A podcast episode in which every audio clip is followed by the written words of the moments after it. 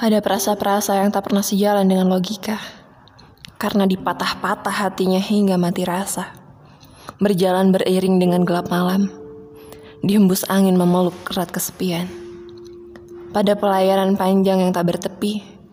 Pada arah jalan yang tak terjeda. Semoga aku menemukanmu kanda.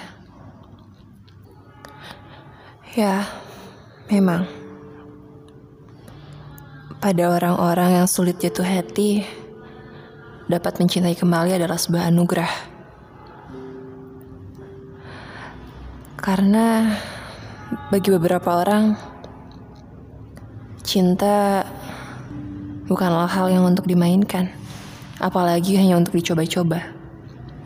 Mereka mereka mencoba mencari seseorang satu untuk selamanya di, di banyaknya bagian orang yang mencoba dulu semuanya. Dan puisi ini kupersembahkan untukmu. Bagi yang mungkin sudah mati rasa. Baik, kita bakal bedah puisinya bareng-bareng ya. Oh ya, puisinya belum aku kasih judul. Karena kematian Mungkin tak pernah harus ada judul. Pada perasa-perasa yang tak pernah sejalan dengan logika. Karena dipatah-patah hatinya hingga mati rasa. Kamu pernah gak sih? Berusaha untuk mencintai seseorang. Siapa pun itu. Entah artis, entah seseorang yang bisa dikagumi, seseorang yang tampan, atau seseorang yang berusaha mendekatimu untuk menggantikan dia yang telah menyakitimu. Namun kamu tidak bisa. Ribuan alasan untukmu bisa mencintai kembali, tapi hatimu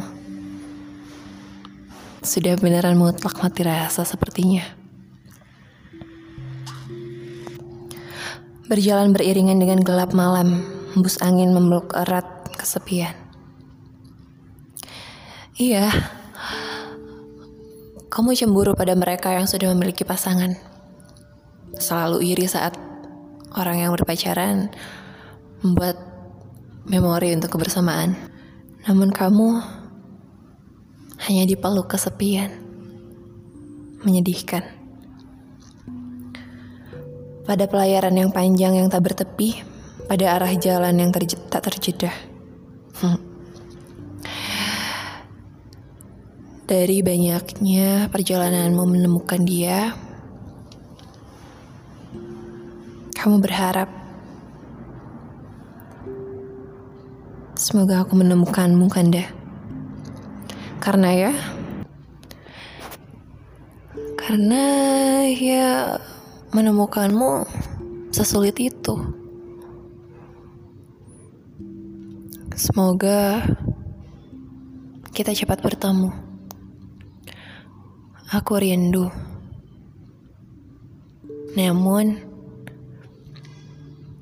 bila belum waktunya ya bagaimana juga. Aku hanya bisa berdoa semoga kamu baik-baik saja calon imamku. calon imam. Semoga kamu baik-baik saja, Kanda. Semoga kamu dilindunginya. Semoga kamu tidak sedang bersamanya. Semoga kamu selalu bahagia. Nah, segitu aja puisi untuk malam ini.